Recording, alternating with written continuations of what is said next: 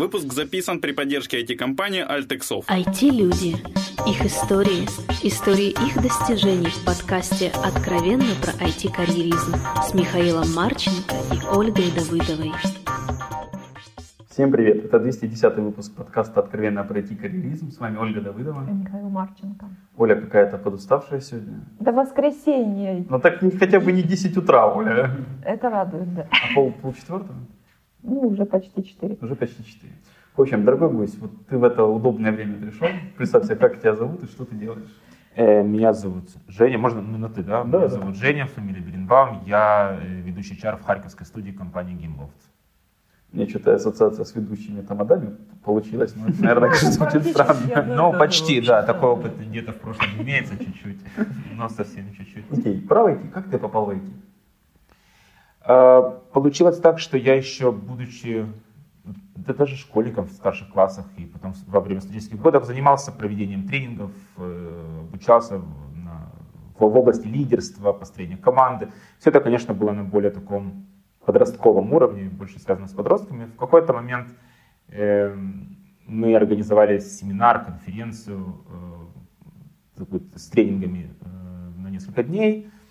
И получилось так, что я вел группу, самую старшую группу, и ко мне в группу попал человек, тоже зовут Евгений, и вот на основании фамилии Богатырев. Так мы его даже записывали, по-моему, 80-й выпуск. Да-да-да, знакомая личность, в общем-то. Да, и в какой-то момент он ко мне подошел и говорит, что вот так и так, ты же знаешь, я работаю в такой-то там компании, тогда еще была компания, тогда еще было даже не Validio, тогда они, по-моему, еще назывались МИИК. Какие годы это были? Ой, это 2004 или 2003 год, что-то вот в этой области. И он говорит, вот я этим занимаюсь, и мы как раз ищем себе человека, HR, который будет заниматься HR-ской работой. Работать с подростками. Ну, не с подростками, но с людьми. Управление людьми, развитие. С взрослыми подростками, как в этой группе были. Да, да. И спросил, нет ли у меня кого-либо из знакомых, кого бы я мог порекомендовать. Я действительно пошел думать, искать знакомых. В какой-то момент я на следующий день подхожу и с мыслью, а я не могу подойти под эту должность, подходить под эту должность. На что мне Женя ответил, вообще-то я изначально не имел в виду тебя. Долго думал, чего. Да, да. Я тогда был на 4-м или 5-м курсе университета, заканчивал психологию, но это никак не связано с HR-ством.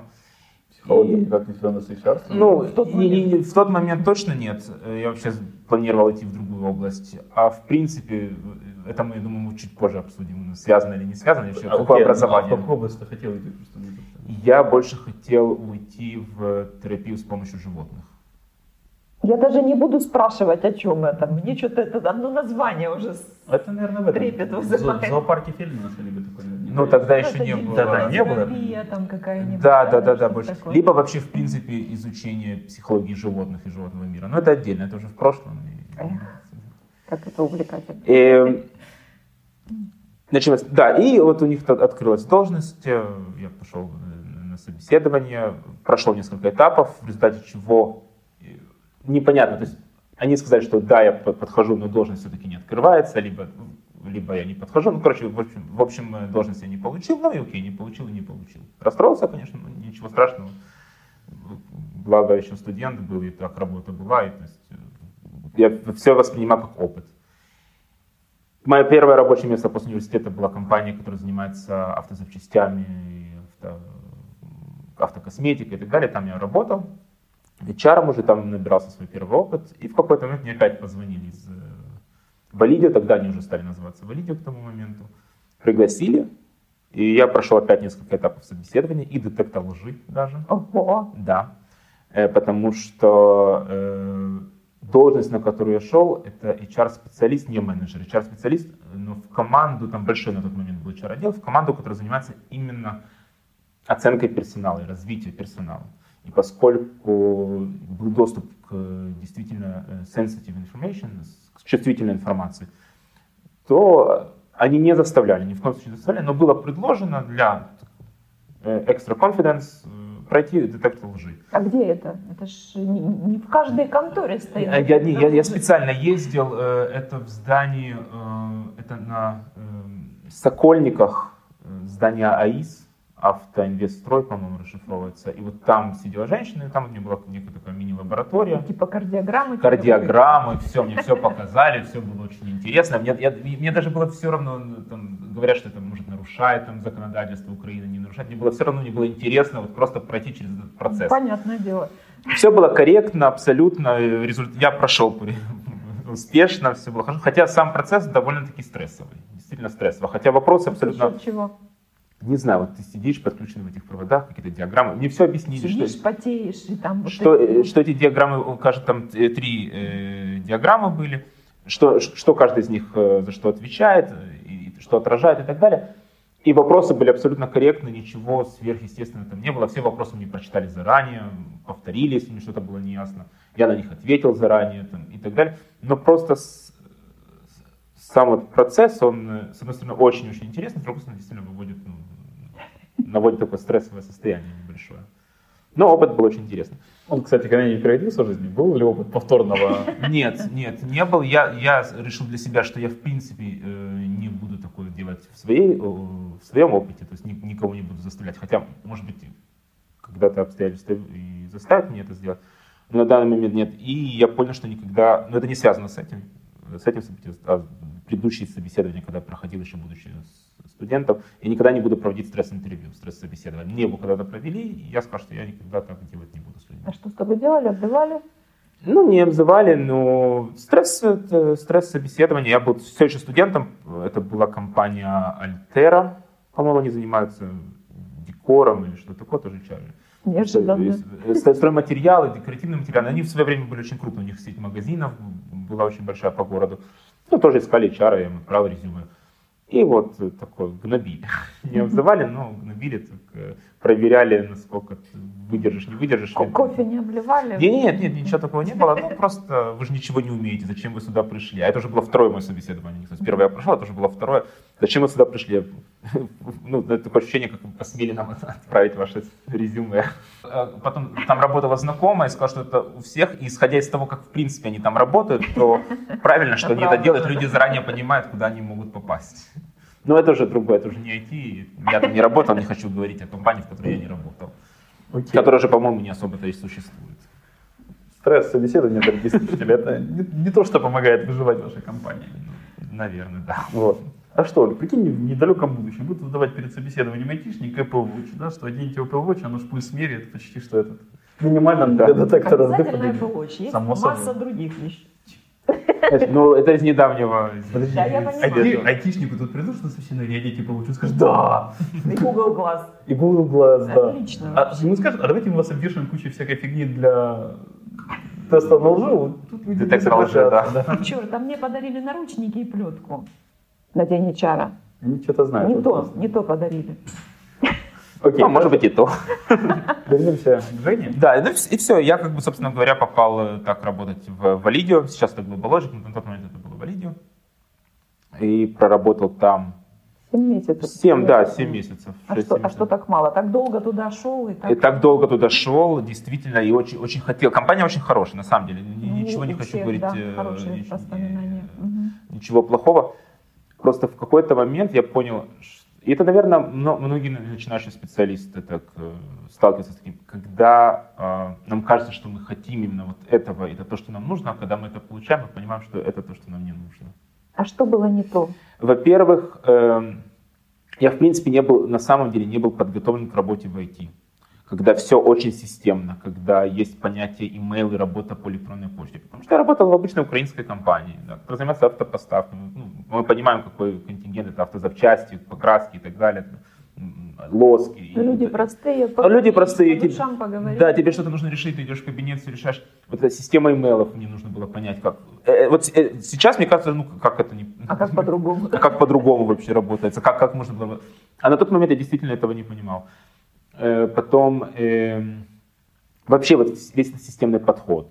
У них все очень, я уверен, что сейчас, наверное, еще больше, а тогда было очень все прописано по процедурам, все описано четко по процессам, все по ISO. И мне нужно было ISO. Мне нужно было все это изучать, понять вообще, что это, к чему это, эти графики. схемы. И просто меня вот первый месяц я просто сидел в каком-то шоке, не понимая вообще, как я попал. С одной стороны, все очень интересно, и оно обучаемо, конечно же, и все изучаемо, и никаких сложностей с этим нет, но когда ты попадаешь неподготовленный к этому, а для айтишников это все само собой разумеющееся, как это, не знаю, то это слегка шокирует.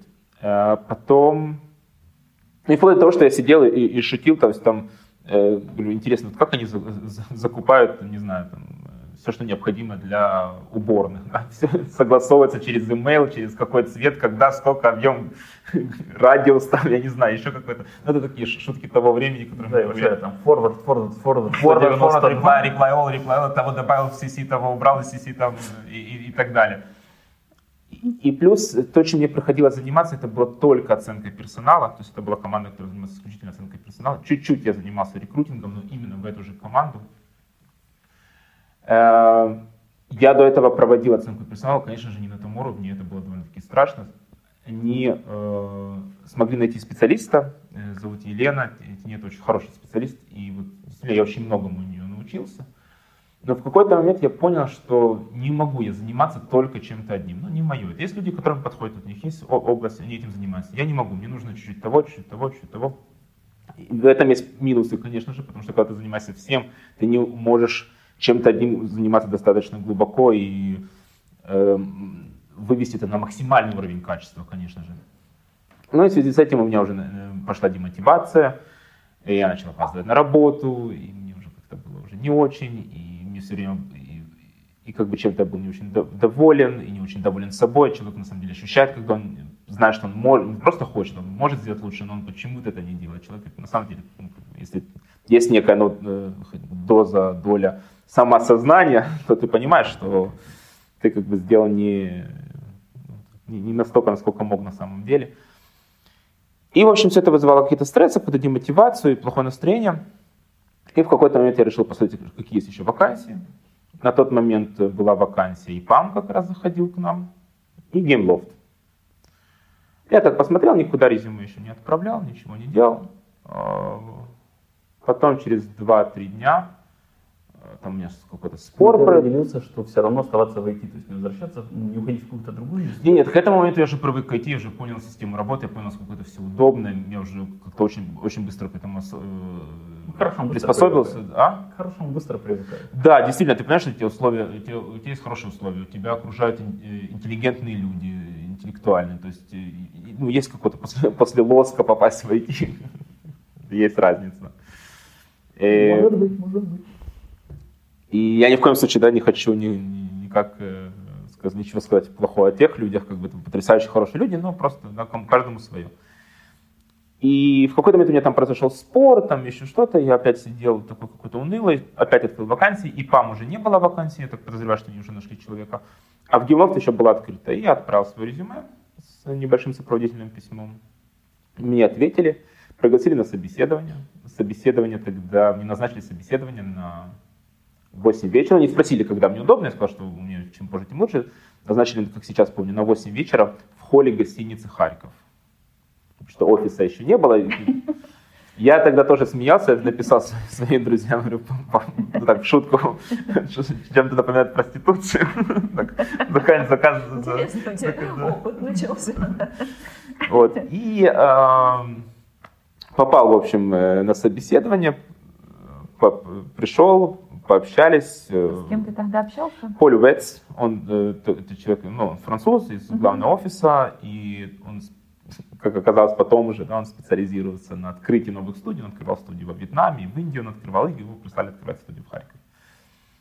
И пообщались очень интересно, через день буквально он мне написал, что если мне интересно, он рассказал о компании, о том, с какими сложностями предстоит столкнуться, потому что не было ничего, ни офис еще не был арендован, ничего не было арендовано. Мы еще раз встретились, еще раз все обсудили, потом третья встреча у нас была уже в офисе. К тому моменту они уже арендовали офис, и это был бизнес-центр «Аристократ» на проспекте Гагарина. Нет, мы уже переехали недавно, буквально полтора месяца, как мы переехали. И я поднялся туда, ходили, обсуждали, что смотрели офис, и, значит, мы выходим на кухню, там огромные панорамные окна, на проспект, я стою такой. Я все сомневался, уходить из Валидио, не уходить, все-таки большая компания, ну, всякое бывает, нужно себя собрать в руки, как бы, и так далее, такие вот мысли, какие-то внутренние переваривания. И, значит, мы выходим, ну, заходим на кухню, я смотрю на эти окна, я понимаю, что я здесь хочу обедать, я поворачиваюсь и говорю, я завтра увольняюсь. И все, на следующий день я уволился, и все. И как ты отработал? Сколько там? Не, ну уволился, я имею в виду, сказал, потому что я ухожу, да, я отработал 2 недели, или не отрабатывал даже, там, я уже не помню, как это было. Не, ну мы расстались очень хорошо, без всяких там, я передал все дела, все очень, все действительно хорошо расстались, и у меня только хорошие воспоминания, на самом деле, вот, о Валидио сейчас, как бы, глобал уже. Я попал в Gameloft. Я был 3-м или 4-м сотрудником, то есть был я, был офис-менеджер, бухгалтер и сисадмин. Все. Все главные люди для работы компании. Да, я попадаю, и вот мой первый рабочий день, и в этот день у меня уже собеседование, я не знаю ни что спрашивать, ни на кого собеседование, как вообще проходит процесс рекрутинга. Там, оказывается, тесты, нужно делать тесты, их отправлять в главный офис, их проверять, все это нужно было включить. В этот день у меня собеседование, а на следующий день у меня уже ярмарка вакансий, где мне нужно рассказывать о компании, о которой я вообще ничего еще не знаю толком. Ну так, чтобы рассказывать и представлять, и процессы найма, какие вакансии, все остальное. Очень интересно было, это был очень... То есть лучше делать не стрессовое собеседование, а стрессовое начало работы. На самом деле, да, потому что вот у меня до сих пор, наверное, воспоминания, особенно от первый полгода работы, наверное, это одна из тех вещей, где вот стрессовые ситуации, в которые ты попадал. И для меня это, например, такой романтизм. Выхода из этих ситуаций, решения и преодоления всего. И вот, наверное, это то, что заставляет меня очень любить эту компанию. Относиться как к своему делу. Ну вот, собственно, ты был сразу в дело, не имея навыков, даже знаний наверняка не было, да? Ну вот, как ты говоришь, рекрутить как бы не сильно получалось, как интервью? Интервью, во-первых, да, как получается интервью, потому что я работаю в Валиде, я же не проводил интервью, собеседование с программистами. То есть, но потом мне сказали, у них есть тест, сейчас главное, чтобы они прошли тест. Тест не ты проверяешь, просто посади их на тест. Вот условия, которые тебе нужно запомнить, как его делаешь, что им можно, что нельзя, есть нет ограничений по времени и так далее, и кому его отправлять этот тест. Окей, ну просто таких тестов много разных, потому что вакансии это же все сразу, а главный офис HQ, они требуют, естественно, чтобы студия как можно быстрее начала работать, чтобы команды уже набирались. Ну, потихоньку в процессе постоянно подходишь к директору. Слава богу, у нас не было кабинетов ни у кого, у нас полный open space, и поэтому любой вопрос, ты просто отклоняешься за монитор и спрашиваешь напрямую, если что-то срочное. Была большая поддержка от директора, действительно, и морально, и подсказки, и советы, и за что очень благодарен. Мы до сих пор очень хорошо общаемся. Кстати, вот первое твое интервью-то успешно прошло? Да, успешно. И это был студент 5-го курса, или к тому моменту, да, еще студент, это был май. Студент 5-го курса, прошло успешно, и он нас дорос до senior Java разработчика. И вот только недавно он ушел из Gameloft, ну, в связи с переездом в другую страну. Там, где студии Gameloft нет? Там студии Gameloft нет. Окей. Вот у Оли есть хороший вопрос дальше. Ну, Gameloft — это игры. Да. Вот это основной вид деятельности. Ты уже достаточно взрослый человек, да, и как ты только что сказал, ты до сих пор предан этой компании. Вот зачем взрослому человеку по-прежнему игры? Ну, во-первых, важно понять, что я, в принципе, с таковыми играми не очень сталкиваюсь, только в перерывах могу выйти поиграть. Ты сталкиваешься с людьми, которые с ними круглосуточно сталкиваются. Это своеобразные люди, наверное. Да, мы в основном, конечно же, вообще, в принципе, мы IT-компания, но любая компания геймдевовская, особенно если это свой собственный продукт, а не аутсорс геймдев, туда люди идут в основном идеологически, потому что это те люди, которые хотят делать игры. В этом есть свои сложности в играх, есть свои ситуации во всем геймдеве, везде. Не только в Gameloft, да, когда ты делаешь игру, к тому моменту, как ты выпускаешь игру, она уже устарела. Потому что уже кто-то делает что-то более интересное, уже есть какой-то движок новый появился и так далее. И либо в процессе ты делаешь игру, конкуренты выпускают что-то похожее, у тебя уже игра вот-вот на стадии Gold, то есть вот-вот она должна выпускаться, или там Gold-кандидат. И ты понимаешь, что тебе нужно все переделать. То есть тебе нужно сделать такое же крутое оружие, как есть в той игре, которую выпустили конкуренты, но еще и добавить что-то, да, что-то улучшить, что-то в это и так далее. И поэтому ритм очень такой большой, очень бешеный, сильный ритм. И в этом есть свой интерес, потому что ты никогда не скучаешь. Нету такого, как бизнес-приложение, да, где есть заказчик, или это, неважно, свой продукт, все идет по плану, есть четкий план, документация, вот все спокойно, размеренно, где-то там баги, где-то починили, где-то исправили. Здесь такого нет, здесь постоянно что-то меняется, постоянное движение. Но это же стрессовое состояние для разработчика, да? Вот все те примеры, которые ты только что перечислил. И как вот с этим? Он скорее стрессовый для продюсера, чем для разработчика. Ну, и для продюсера, и для разработчика, и для геймдизайнера, и для художников это стрессово. Ну, не раз у нас были... Овертаймили, сидели и хопа, овертаймили, ладно, в корзину иногда было. Сейчас реже, сейчас мы уже научились этим всем управлять, и технологии позволяют управлять лучше. Потому что раньше, если был код аналоговый, да, то есть что-то поменять, нужно было переписать весь код. Сейчас уже, слава богу, технологии дошли до того, что не нужно переписывать весь код, если ты хочешь что-то добавить, или убрать, или изменить. Сейчас легче. Но бывали ситуации, когда просто вызванивали людей даже в 3 часа ночи, срочно приедь, вставай, просыпайся. Бывали такие ситуации. В этом есть свой романтизм, и люди, которые идут, в конце концов, знают, на что они идут. Мы всегда предупреждаем о том, что с таким... Мы не говорим на собеседованиях, что, может быть, вы столкнетесь или не столкнетесь. Я сразу говорю, вы столкнетесь с этим. Вопрос в степени. Может быть, вы будете встречать рассвет, а может быть, вы уйдете в 11 вечера. То есть все зависит как бы уже от ситуации. У нас есть в собеседованиях, у нас есть специально такой раздел, мы называем пугалки, когда вот мы просто начинаем человеку описывать ситуацию. Сначала кандидат думает, что мы утрируем, в какой-то момент я там или кто-то из ребят говорит, ну мы что не утрируем, мы тебе рассказываем. Реальный кейс какой-нибудь. Да, мы рассказываем ситуации, в которой мы были. Сейчас их, конечно, меньше, потому что, как я сказал, и технологии позволяют быстрее, оперативнее все менять.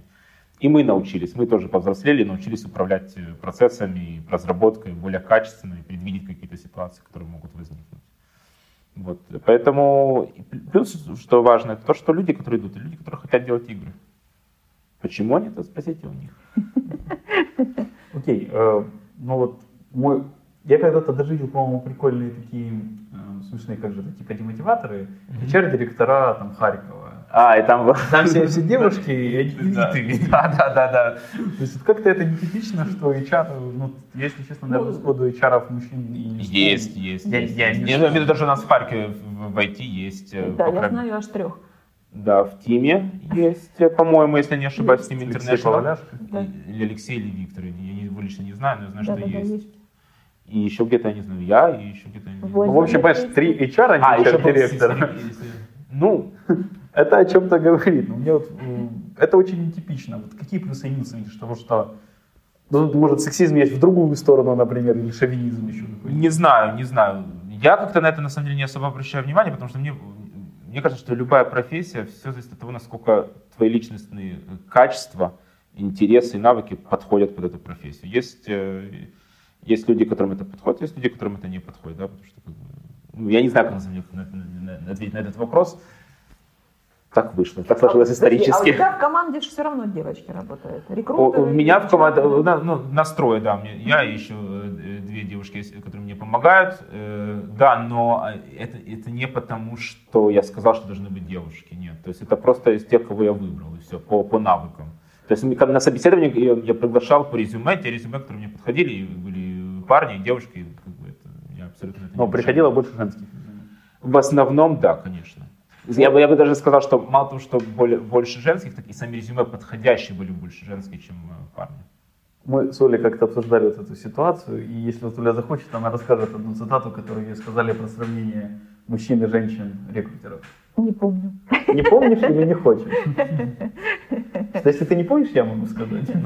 Скажи, если девочка. Что часто, как бы сказать, переписка, вот когда девушка кого-то рекрутит, да, она больше похожа на многостраничный флирт. Поэтому мальчики-рекрутеры, они обычно эффективнее, как бы, и не до этого, и не для этого. Я вам скажу по-другому. У меня когда потрясающая была ассистентка, она сейчас переехала жить во Львов, и вот молодая, она была, скажем, свежая выпускница, но я просто видел потенциал, и личность, характеристика мне очень понравилась, и вот в какой-то момент она сталкивается, переписывается с кандидатами, И там были такие, которые с ней флиртовали, открыто флиртовали по скайпу. Но были моменты, когда просто говорили: так, Юля, отсядь. Я садился и начинала отъезжать. И приходилось разное там. Там разное было. Был очень какой-то...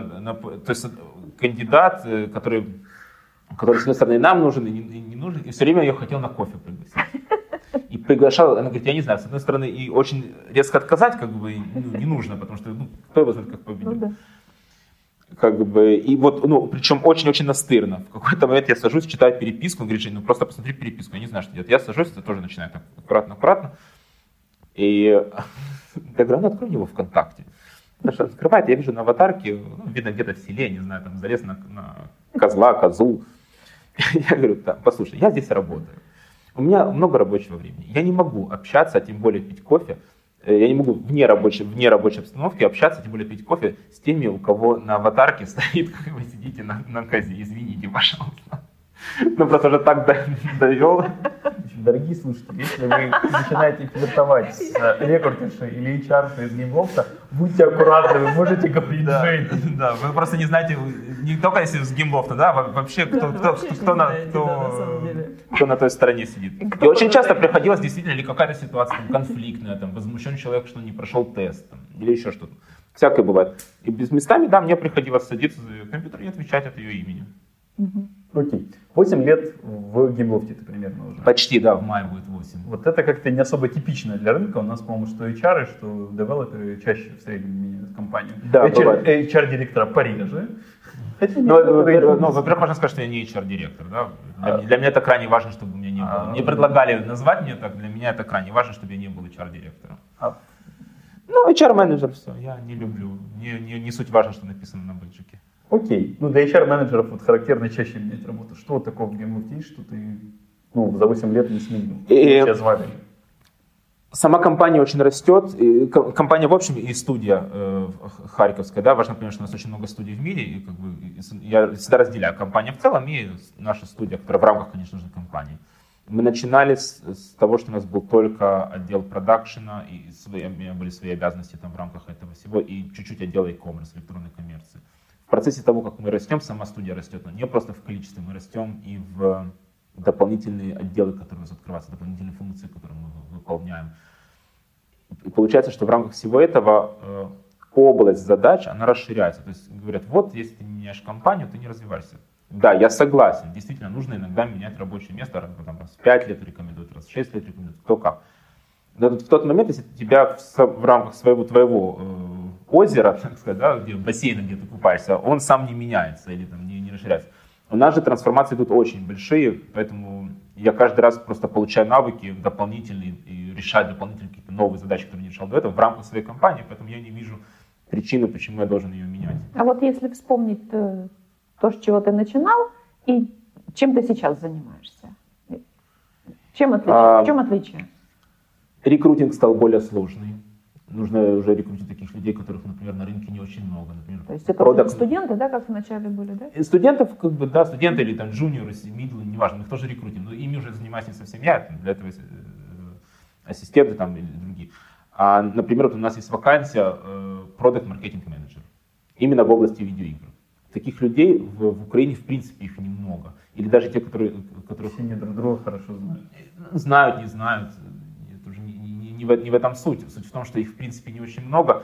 И людей, которые имеют подходящие навыки, но не опыта, их тоже не очень много. Да? Почему? Потому что продуктовых геймдев компаний у нас кто есть? Мы есть, Клариум, кто там, и все. В Киеве есть. В Киеве были, да. В Киеве, во Львове, вообще хотел сказать. Но их не очень много. В основном, если это геймдев, это аутсорсинг. Да? Аутсорсинг что? Если клиент придумал игру, заплатил вам деньги, вы сделали, отправили. Маркетинг, продвижение и так далее, как правило, занимается уже тот самый сам заказчик уже этим занимается. Ваша задача была только сделать игру. Поскольку мы продуктовая компания, то у нас есть и такие функции, хотят на нас переложить, и в этом сложность. Была очень интересная задача, 2 раза с ней сталкивался, когда другая студия из Нью-Йорка попросила нас собрать фокус-группы, провести исследование. Да, в Харькове, да, то есть они нам присылают игру, вопросы, на которые ребята подготовят анкеты, Все условия, которые... Ну, студия Gameloft, которая... Да, это тоже Gameloft, конечно, все в рамках компании делается. Просто они хотели, чтобы у нас был именно... Они делали игру, которая больше подходит для европейского рынка, и, может быть, для восточноевропейского. И им важно было собрать у нас фокус-группу. Вот, да, такую задачу тоже нужно было решать, например. То есть, вот такие моменты. Ну, плюс у нас просто в количестве мы растем уже почти 270 человек. Это не тогда, когда я пришел, у нас было 3-4. А как вот, кстати, с запроцедуренностью, от которой ты из Validio в свое время ушел? То есть, когда большая компания, никуда уже не денешься, собственно, от процедур. Мы вводим по минимуму, стараемся по минимуму. У меня даже, если я слишком детально какой-то процесс описываю, на меня даже директор, студий-менеджер говорит, так, хватит бюрократии здесь. У нас просто, в принципе, чтобы все было flexible. То есть, какие-то общие правила, конечно же, у нас описаны. Work-chart, если для ребят, которые к нам попадают, чтобы они понимали, куда они попадают. И даже инструкции есть, да? Но мы очень-очень вот поменьше. У меня все внутренние правила компании, вот даже сейчас тем, что мы недавно их обновляли, мы внедрили новые, в связи с переездом в новое здание, там кое-что у нас изменилось, помещается, наверное, страниц 6 А4. То есть это вообще... Их читают. Да, так там все легко, все лаконично. Непонятно, за разъяснениями подходите. Обычно не читают. Читают, они получают это первое письмо, которое они получают до того, как они даже знакомятся со своими менеджерами. Они приходят, им показывают офисы остальные, что в рамках офиса, где обедают, где кушают и тому подобное. И первое письмо, которое человек садится за рабочий стол, и первое письмо, которое ему сразу же приходит, это welcoming package, где человек видит оргчарт нашей студии, где человек видит внутренние правила компании. И общее описание, там отдельно еще есть коммерческое и правила пользования интернетом, девайсами, техникой и тому подобное. Я правильно понимаю, что Gameloft это дочка Ubisoft или нет? Не совсем.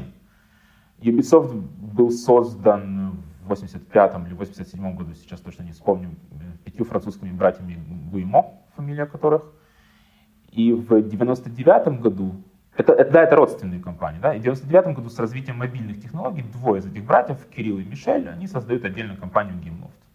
Как компания, которая делает видеоигры именно под мобильные устройства, мобильные девайсы. Но Ubisoft тогда входила как инвестор? Или... Это просто у Ubisoft были акции, у Ubisoft однозначно были акции. Насколько я знаю, сейчас могу ошибаться, но сейчас Ubisoft не владеет акциями Gameloft. Они их продали в 2008 каком-то году, основную их часть или всю часть, я не знаю.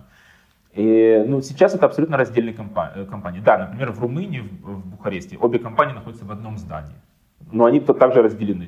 Gameloft, Ubisoft, и у них, ты заходишь, у них даже два разных ресепшена. Ты зашел в здание, у тебя два ресепшена. Ресепшен Ubisoft и Ubisoft. И не Торонто, а... Монреаль. И в Монреале тоже, я точно знаю, что они находятся в одном здании.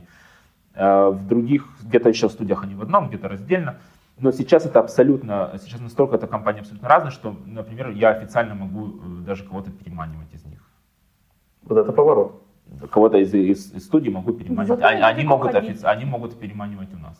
То есть раньше нет, конечно же. То есть если какая-то ситуация возникала, все это решалось. Сейчас, в принципе, мы абсолютно раздельны.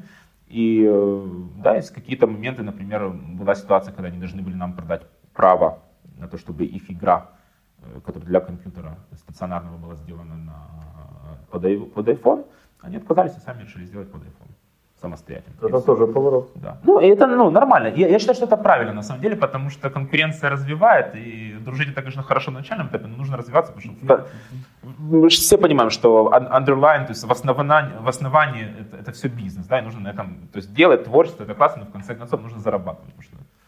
Жень, ты же общаешься, я думаю, с коллегами в том числе, да, HR-ами из других компаний. И у тебя, может, есть какое-то понимание, в чем особенность работы, в чем отличие работы с гейм-тусовкой, да, с гейм-девелоперами, гейм-дизайнерами от того, что больше всего в Украине, да, обычного энтерпрайза? То, что я говорю, что люди в основном идеологически, те, кто хотят делать игры, те, кто увлекаются играми, люди, которые читают, обсуждают, то есть ты идешь, например, на кухню, да, сидишь на кухне, обедаешь и слышишь разговоры людей. И люди говорят не только в играх Gameloft, не только о своей работе, а вообще, что там инновации, там Mortal Kombat выходит, А по истории, там, в фильме там добавляется дочка Сони, вот сейчас, я знаю, добавляется. Ого, там, откуда-то у нее эта дочка. То есть люди, да, какие-то вещи обсуждают это как абсолютно реальные события. Ну, то есть, в общем, вот, как в обычных enterprise-компаниях сейчас политически новости обсуждают. Да, только у нас еще и Mortal Kombat. Политика вообще немного. Это раз. Два, очень уникальные истории, с которыми сталкиваешься. Например, есть две истории. Послал резюме. У меня был такой какой-то кризис. Я искал C++ разработчиков, и вот прям тут вообще вот пустота. Либо одни студенты не проходят тесты, но слишком молодые. Хотя мы нанимаем неопытных ребят, если человек вот что-то для себя где-то там в общежитии, в комнате делал какие-то игры, вот он любит это. Мы видим, что человек что-то умеет знать, мы его берем. И, как правило, такие люди уже через там 6-9 месяцев могут достигнуть синьорства. И у нас такие примеры есть, и не один, слава богу, когда люди на третьем курсе пришли, а в конце третьего курса уже были объявлены синьор-разработчиками. Ну, и, в общем, такой какой-то вот пусто и по собеседованиям, и как-то неэффективно, а как раз был очень такой бум, что нужно было нанимать много людей. И я получаю резюме. Ну, там уже взрослый человек, очень взрослый. Думаю, и как бы резюме никакое, но вот написано, что вот увлекаюсь играми, для себя когда-то там писал какую-то игру. Ну окей, приходит человек на собеседование, уже очень-очень взрослый. Ну как очень взрослый, ну за 40. Я не буду, да, естественно, назвать имя. Работает, или на тот момент, по-моему, работал еще, или только уволился, я уже сейчас не вспомню, по покраске дубленок. По образованию, по-моему, я сейчас не вспомню, ну точно, ну, по-моему, химик. Вот не уверен, честно. Но всю жизнь мечтал делать игры. Всю жизнь. И на мой вопрос, почему только сейчас, говорит, ну вот сейчас я решил, что нужно. Вот либо сейчас, либо я уже вот все. Он там сделал какую-то игру для себя, и то на каком-то старых технологиях, на каком-то старом компьютере. И то даже не игру, а какую-то сцену запрограммировал из игры, где там пляж, ну что-то такое, я уже не вспомню, это было очень давно. Окей, я посадил человека на тест, думаю, что мне жалко, что ли. Приходите на тест, потестируйтесь, мне 5 минут вас посадить на тест и потом отправить его на проверку. Мне же как бы не жалко, ну давайте попробуем. Человек абсолютно адекватный, очень хороший, интеллигентный. Все работает успешно. До сих пор? Да. Да ты исполнитель мечт. И таких историй очень много. Была ситуация, когда мы искали тоже программиста, не могли найти, все фейлили тесты, даже опытные, 3 года опыта фейлили тесты.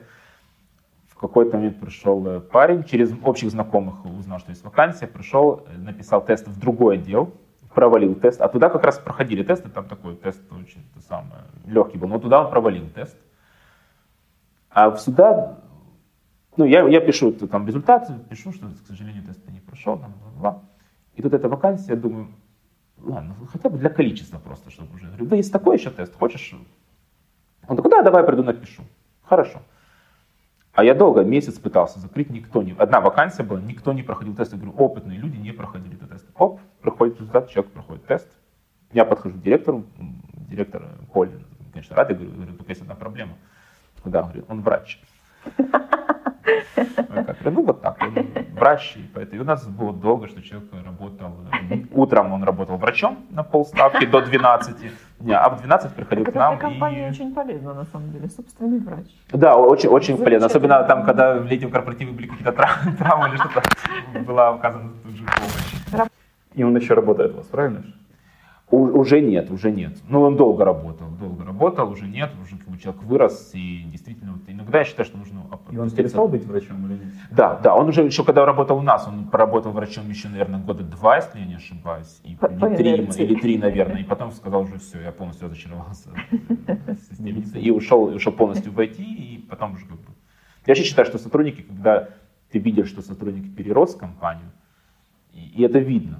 Это сильно видно, что ну вот не его же все, уже Дима сразу же неинтересно, начинает жаловаться, и все, и ты понимаешь, что не потому, что он плохой, или что-то, ну перерос, да, ну, мы не та компания, которая там может предоставить интересные, то есть если у нас вот такие проекты, такие технологии, другого я тебе не могу, нужно отпускать сотрудника, не увольнять, конечно, но провести беседу, понять, может быть, действительно стоит как бы идти дальше.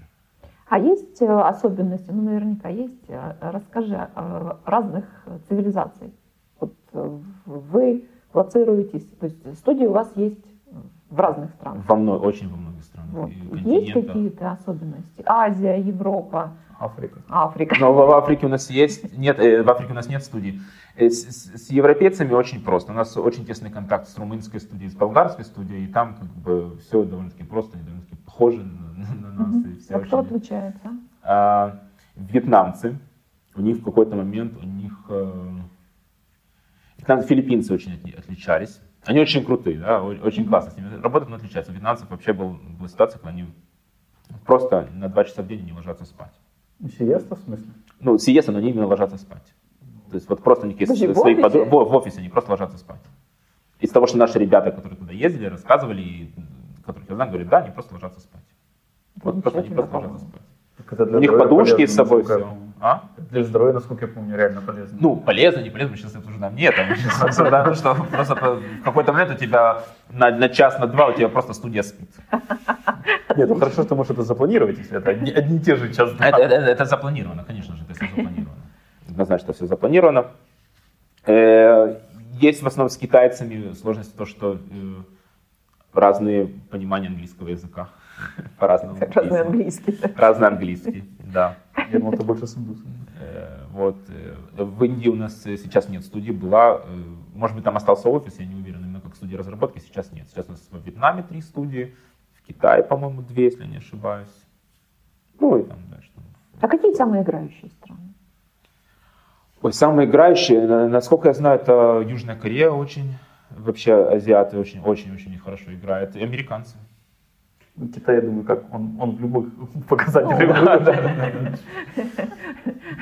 Не абсолютные величины, относительные. Мы когда-то, это был, по-моему, за 2009 или 2008 год, мы посмотрели статистику, сколько игр Gameloft где было продано, и в какой-то африканской стране за год была продана 1 игра. Отлично, это, по-моему, победа. 1 игра. Но если там души было вообще продано других игр, то это вообще победа. Мы посмеялись. Какие твои дальнейшие планы? Дальнейшие планы? Ой, я не знаю, я уже не строю никаких планов. Я просто вот живу, ну как, планы какие, личные, карьерные? Любые. Карьерные, мне кажется, что я хочу вот улучшить из того, что есть, какие-то вот улучшить процессы и более, мне кажется, дать уже работающим там топ-менеджерам, ну и там продюсерам, синерам, да, понимание, почему важно следовать какому-то процессу. Гибкость она однозначно должна быть, то есть не нужно вот по процедуре только и так далее. Мы не в той области работаем. Но иногда, мне кажется, люди не до конца понимают ценность там того или другого процесса для сотрудников, и мы с этим уже сталкивались, были ситуации, когда мы с этим сталкивались, и как бы это, да, было, ну, не злой, да, но выговор делал за нарушение процессов и так далее.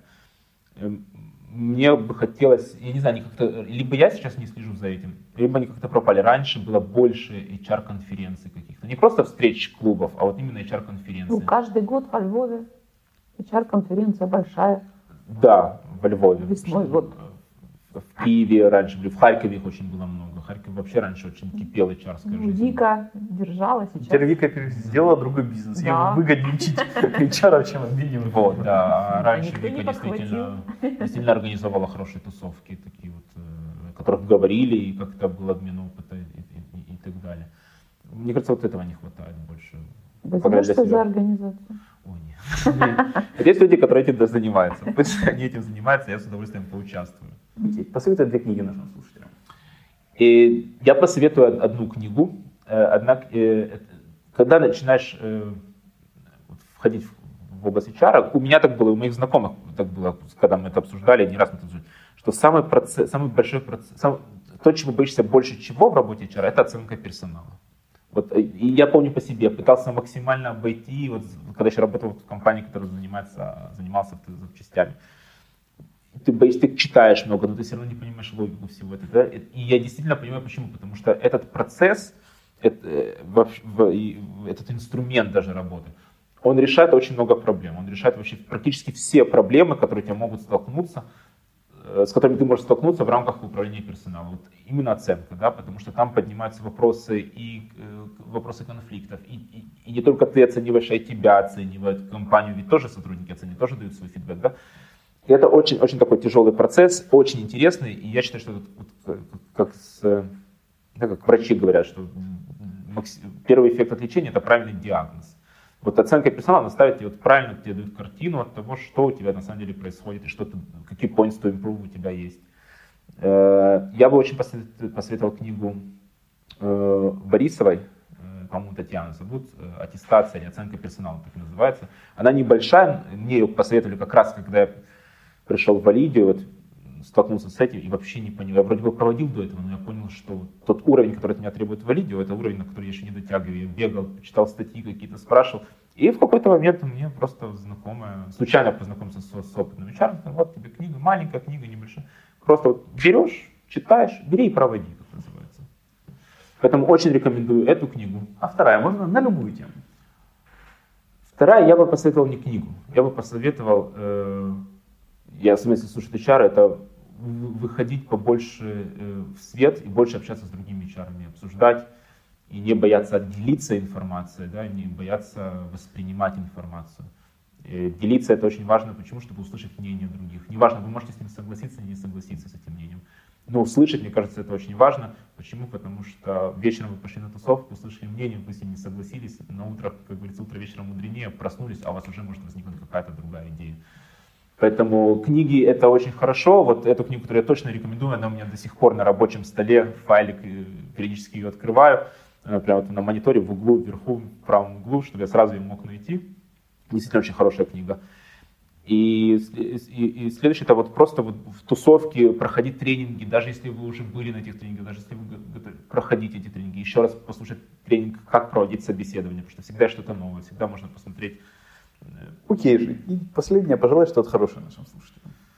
Ой, да что вы здесь, весна, что как-то без войны. Это без выйдет, наверное, летом выпуск, кстати. Летом. Ну, записано мы весна летом, ну тогда, чтобы лето у нас прошло тихо, спокойно, и все хорошо отдохнули за лето.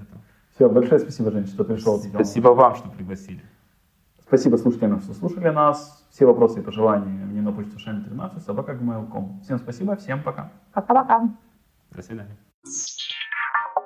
Откровенно про IT-карьеризм с Михаилом Марченко и Ольгой Давыдовой.